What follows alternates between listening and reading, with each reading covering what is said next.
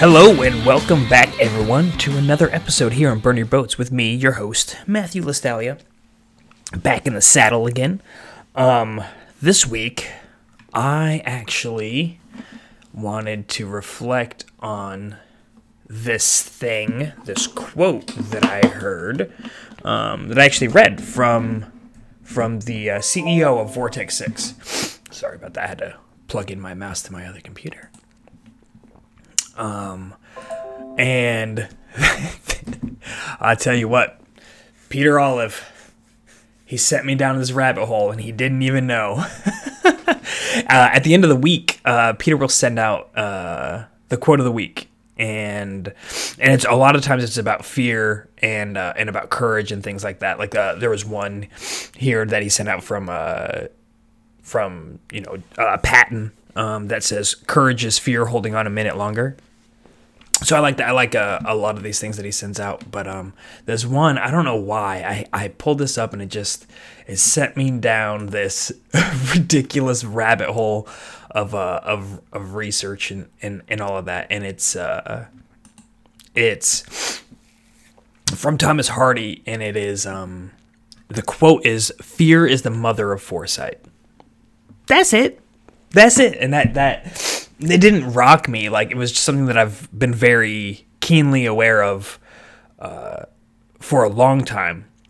As a kid, I actually realized that when I dream, that oftentimes, almost every time that I dream, and it's clear enough, and I'm consciously involved enough while the dreaming is happening. Not so far as to say lucid dreaming or anything of that sort, but just conscious enough to have full recollection when I wake up. Is I'll notice that the spiral of events that occur in said dream typically happen in response to the thoughts that I have while I'm in the dream. And so, like, for instance, I can't think of anything specifically, but the general idea being, oh, I'm walking down the street, and I start to, I get this sudden random thought that it's gonna rain so hard that it's going to flood, and then as soon as I have that thought, then it will start happening, and then it just continues to go that way. Like, okay, then I have this other thought, and because that thought happens, it happens automatically. It's actually an interesting. There's a lot there with that with that concept and the practicality of dreams when it comes to day-to-day life. Like, I'm not super big into dream interpretation. I don't particularly care, to be completely honest. If there's something bugging me, from the dream, then okay. But if it was just like this highly dramatic, super eventful dream, I'm not looking into like what it means. I reflect on it in a different way, where dreaming can be used in a training kind of way for everyday life. So. I mean this in the aspect of like the way that we perceive things, like having patience when it's required in order to build something worth having, and a life worth having, and relationships worth having. A lot of times, we think in our head that if I were able to snap my fingers and make something appear, then God, how awesome would that be? But there's so many things that come in tandem with that. It's like we're not evolved enough in the way that we think and process the world around us and our lives and the impact of our decisions. We're not good enough at that to be granted such power. Like if. That is what happens in the dream. right? And in the dream, you think something and then it happens, or at least for me, like I said, with mine, you think it and then it happens. And so I think about, like, okay, well, what if I flip that and I was aware there? And there's been a few times in my life where I've lucid dreamed, and that's essentially what you could do with lucid dreaming. I remember the most lucid dream that I had lasted all about what felt like 15 seconds. I was driving down. I was riding in a car in the front passenger seat. My brother was driving and my cousin was in the back seat. So Pat, my brother, was driving, and Dom, my cousin, was in the back seat. And or I might have been in the back. It doesn't really matter. We're in the car. I'm not driving. And we're going down the highway. And we're driving, and nothing particularly interesting is happening. Like if you look at a lot of lucid dreaming, I used to really try to figure out how to lucid dream. And it'd be like, oh, just look at your hands throughout the day, or do these things that will spur you in the muscle memory so that you'll do it while you're dreaming. And when you do this, then it'll look different. So one of the things is, like, if you look at your hands, if you keep throughout the day, every once in a while, like every hour or something, like you stop and you look at your hands and you observe your hands, and you keep doing that over and over and over again. And then it will become more natural and normal for you to do that while you're dreaming. And then once you do that, your hands should look weird and different. And then that should cue you off to say, oh, I'm dreaming. Oh, hey, I'm in a dream. And now I can control this. At any rate, never been able to do any of that. But what I was able to do, and with no particular cueing that this was a dream, as I did realize that I was dreaming. We were rolling down the street, and it hit me. I was like, oh my God, I'm dreaming right now. And I had that, like, moment of excitement. I was like, oh my gosh, I can do anything. Like, I'm dreaming. I can control this world. And I was like, well, let's test it. And I was like, so in my head, I thought, I didn't say anything out loud, like in the dream. And I was like, turn around, like drive the other way. And my brother just flips this crazy across, like, the highway, like the grassy middle part, and flies into the other side of the road. And then we're driving the other way. And I was like, oh, that's so cool. And then I woke up. So, before I got to any of the really cool self-creating stuff, it vanished. But that kind of stuff, like the thing, like, think about the stuff that you would create right now if you could create something, and it would be, holy crap, you know, like, I want this car, and I want this giant house, and I want, and, like, you just, all of these different effects, all like, okay, well, now that I have a 15-bedroom, 20 mansion, or 20 bathroom, you know, mansion, okay, well, how the crap do I clean it? What does it take to actually to live in this thing, and what are the second and third order effects of this wish coming true? What is that? How did that impact other people?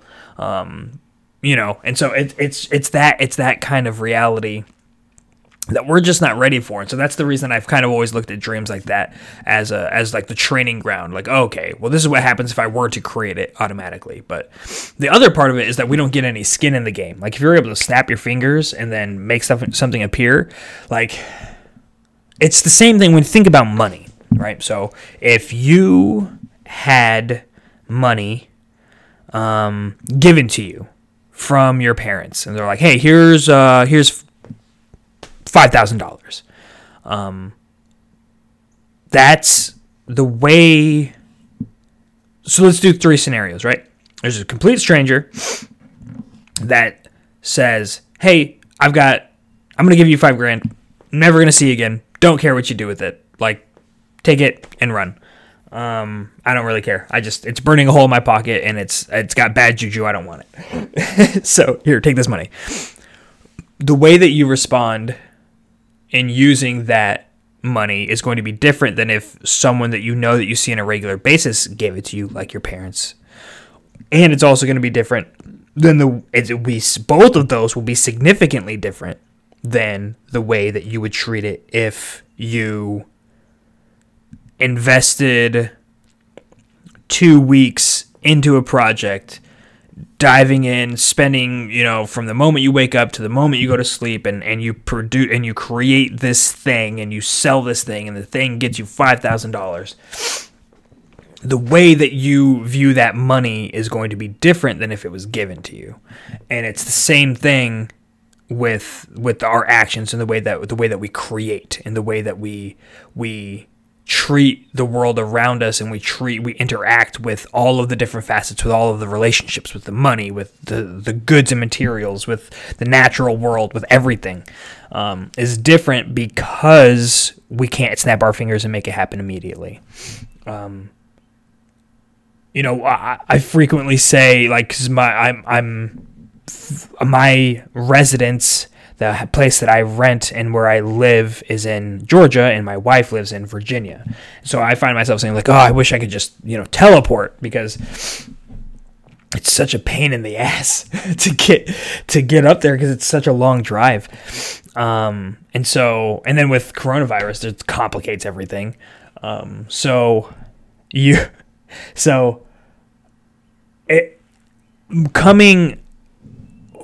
I was able to come up, like, it meant more, because it took more to get here. It's like we would really take advantage of our time together, one, because we don't have that much of it, and two, because of what it takes to actually get there. Like, okay, well, I'm not going to go there and just, let the time slip by. Like, we're going to maximize our time together, and we're really going to take advantage. And so it's that same kind of thing. You get the skin in the game, right? And so all of that goes back to the dreaming, which is the creating on the spot, and goes back to this original quote from Thomas Hardy that fear is the mother of foresight.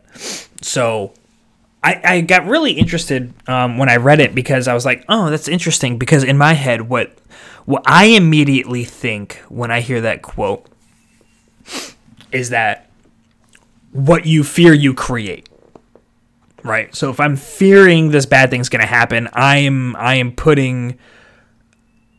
increasing the likelihood of that thing happening, because I'm bringing it into my head, and as I bring it into my head, it's the same way, like if you're riding a bike, or if you're snowboarding, like where your head goes, the rest of you goes, and from what my wife says, it's the same thing with riding a motorcycle. And so, like, it's the same, right? So it in this is the way that I relate it, is that fear is your attention, and where your attention goes, so do the results of your life, right? And so the more attention you put on something, the more likely that thing is going to happen. So if you're putting a ton of attention in fear, then what does it create? Probably something around the thing that you were fearing. It just depends. It all goes back to, like, the way that you respond. Like, I don't care, and nor should anybody care, the way that people feel about something. I care less about the way that people feel about something versus the way that they act in response to that emotion. So if you're really, really upset about something, like, I can empathize and be like, yeah, man, that really does suck. Like, we should do something about it. But if your response is to go burn down a store because you're really upset about something, like, I don't, especially when it's not related, it just doesn't, there's a lot of incongruities with people's emotions and then their actions that that aren't justified and aren't excusable, right? So when we're thinking about the fear and the creation of the future, it's the question goes to, like, okay, well, it's, if you're scared of speaking in front of a group of people, and you're sitting there, and you're every night you're losing sleep over it, and you're worried about it, and you're waking up, and you're thinking about it, and you're just thinking about how, you're going to screw up, or, like, everyone's going to laugh, or it's not going to make sense, and it's not going to be smooth, and it'll be awkward, and then you go back to sleep at night, and then you're still missing sleep because you're getting more stressed, and it keeps building up over this time, and you keep stressing out, and you keep having these fearful thoughts about the things that could happen when you're up there speaking. One, you're depriving yourself, like, there's the physical aspect of it, like the biological and chemical changes within your body that are happening, where cortisol's, bumping up, and your stress hormones are going through the roof, and so that's that can be good and that can be bad for a prolonged period of time. It's really, really, really, really bad for your system, really bad for your body and your health. And also then you're losing sleep, and that's awful. It's like one of the worst things that you can do is not optimize your rest. And so you're losing that, and you're adding the stress. And so the losing the sleep is even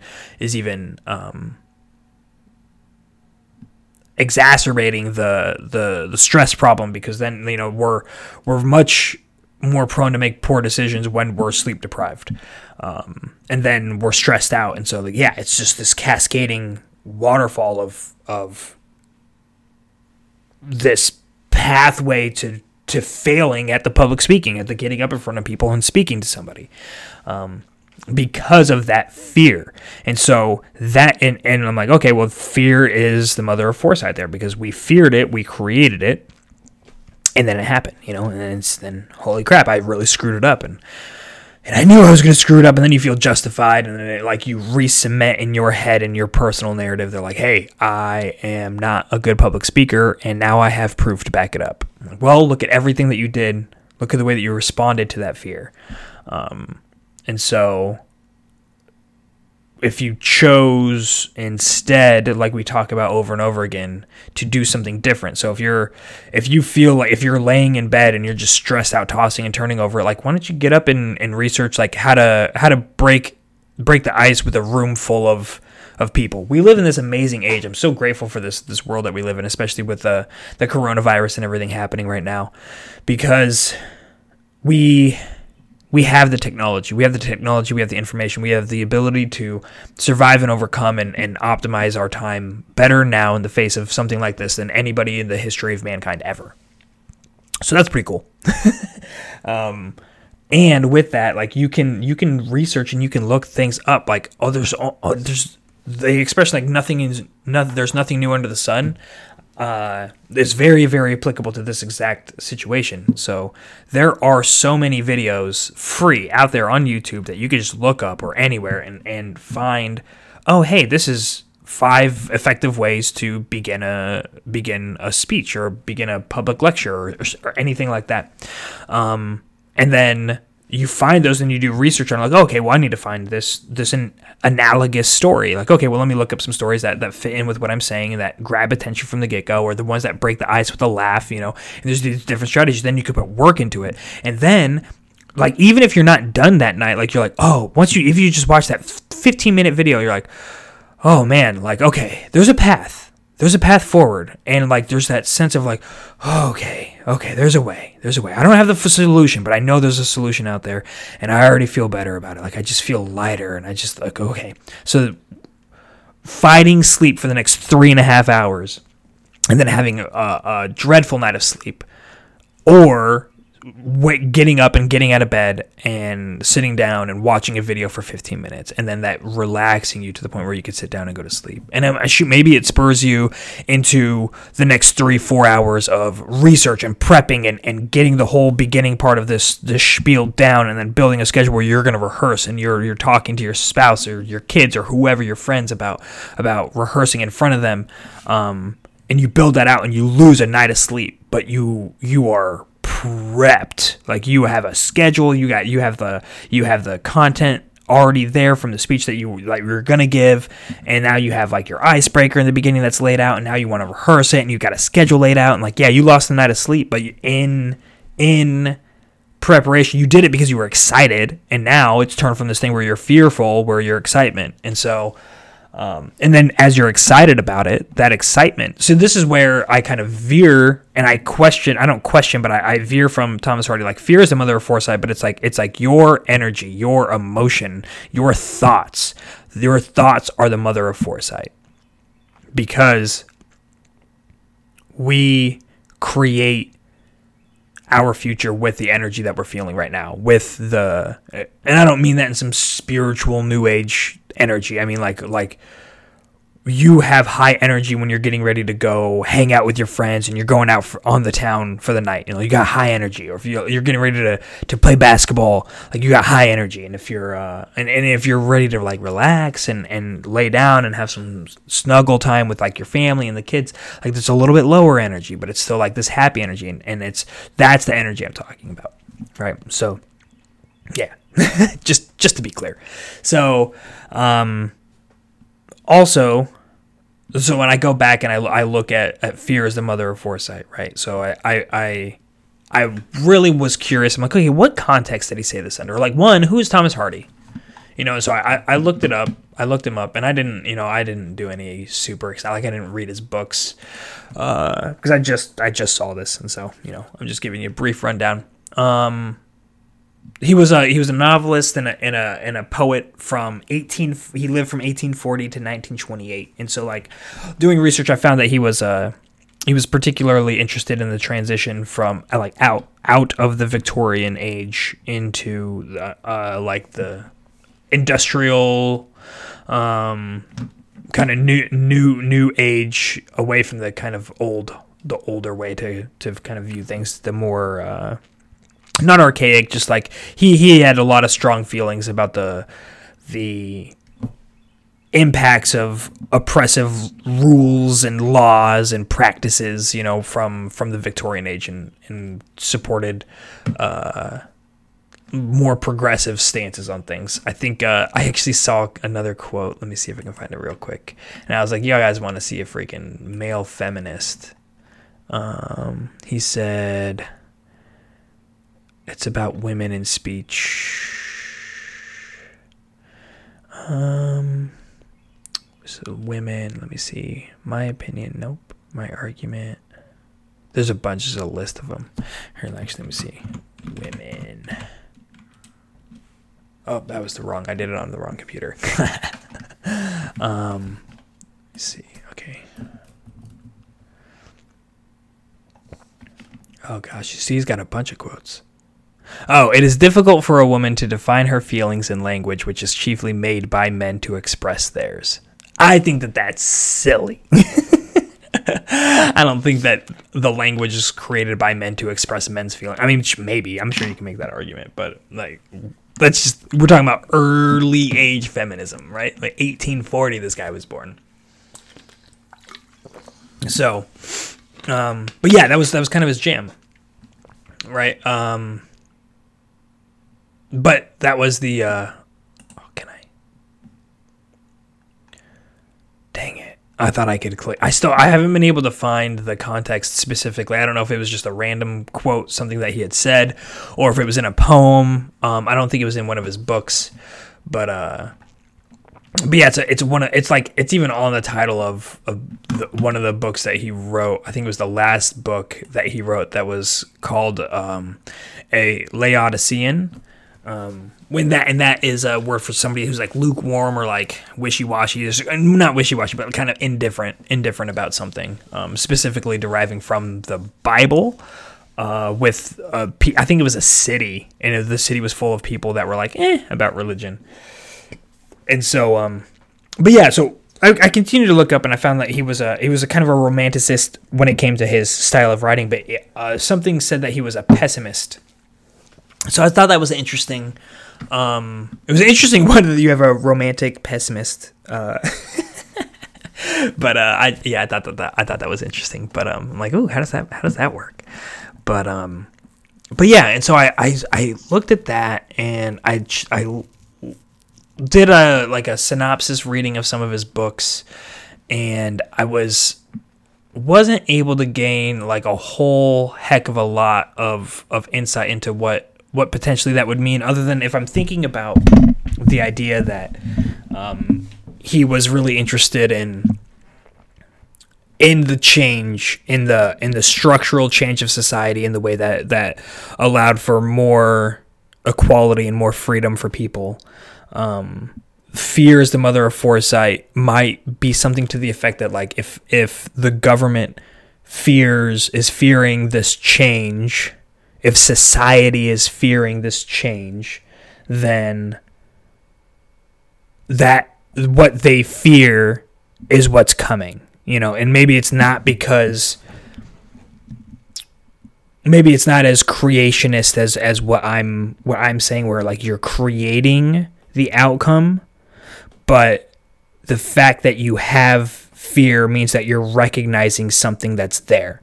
Like, so if the royals or the high ups are fearing a revolution, it's because the brewings of that are already there, and they see it, and so that foresight is granted through the lens of fear. And so, but fear is that one of the earliest onsets of an emotion that we may have, because fear is what has preserved us over so many years. You know, it's what's kept us alive, and so it's pretty gosh darn important to have an active and good fear module inside of you to be able to protect yourself and preserve life. And so that's why the negativity bias exists, you know. So when we associate negative things with an event, it's because we did so as significant turmoil would happen to us. Like when you're going out and you get bit by a snake, like, oh God, snakes are bad. Snakes are really bad. We're hardwired to think that snakes are bad. So, but and that's part of the reason why, you know, we have that negativity bias towards them, and for good reason. And so, but yeah, that's really the main stuff that I wanted to talk about today. I didn't want to go too long necessarily. There's one funny anecdote. So this is a this get in touch with me moment, right? So I think that I'm a weirdo, man. Like I know I'm a weirdo, but I have a specific thought a specific thing, quirk about me that is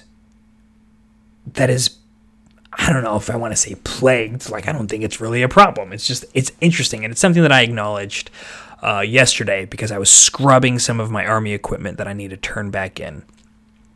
Got very, very few things of mine got turned down when I went in to turn in my equipment back in. So essentially the way that it works is that at the end of your career, you take all of your equipment that the Army has issued you and you give it back. Right? And some of it you get to keep, very, very, very little.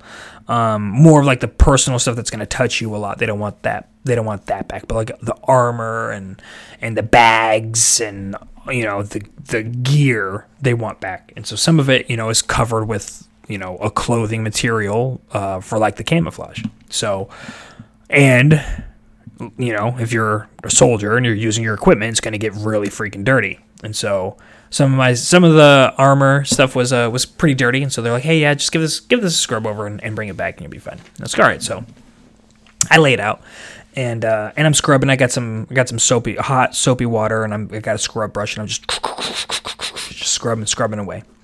And I think to myself,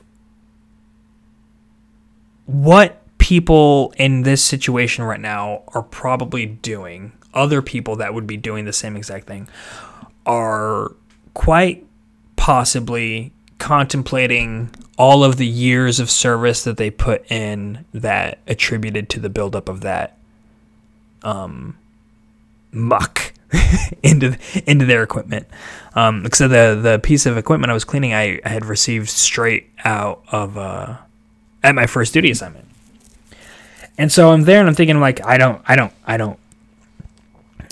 have that thought. I have the thought about the other people having the thought.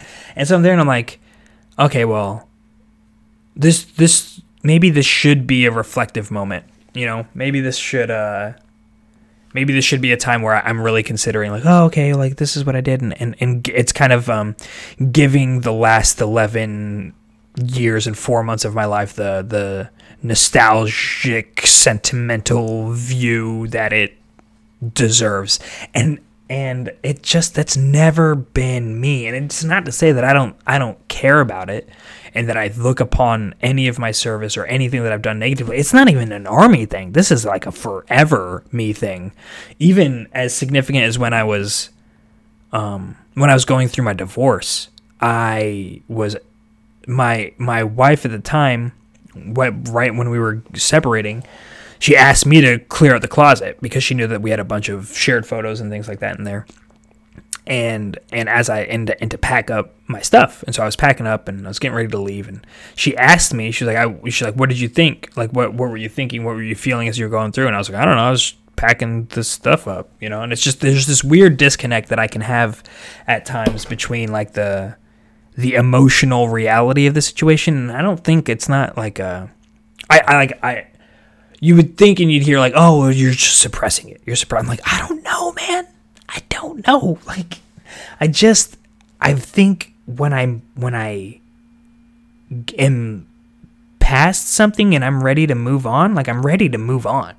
Like it just happens, and it's more, I more ride the waves of excitement about the future than residing on like the resonance of the past.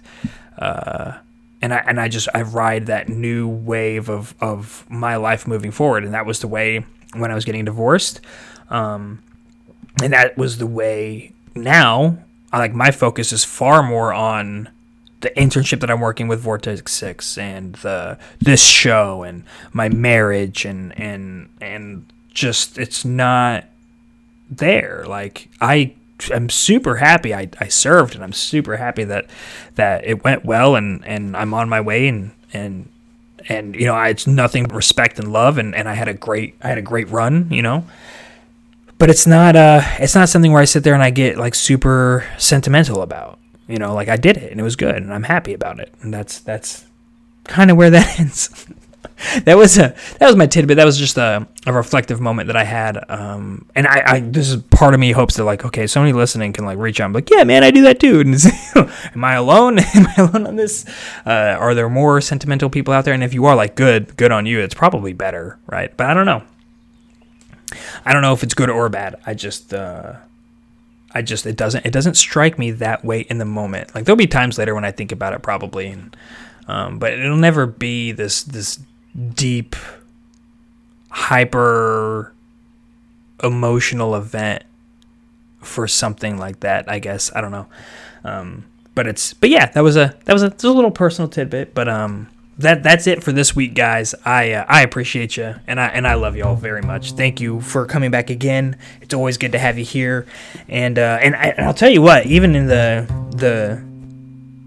lull of the show and kind of like trying to find the footing, like we're still growing. It's really interesting. Like we're expanding geographically. I think last time I checked, we were up to like 17 countries of people listening, and that's amazing. That is something that I never even thought to write that down on a bucket list of things that I wanted to accomplish. But to have my voice reach out to people and across the world in such a significant way is really meaningful to me, and I'm glad that it's meaningful to you guys as well. And so if you like it, please share it with a friend.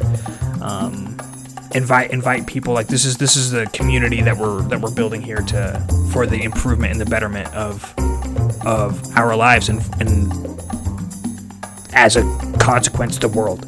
So I'll see y'all here again next week. I appreciate you, and again, I love you as always. Be safe, and if you do that, and if you show back up, then I will see you here again next week. Thanks, guys.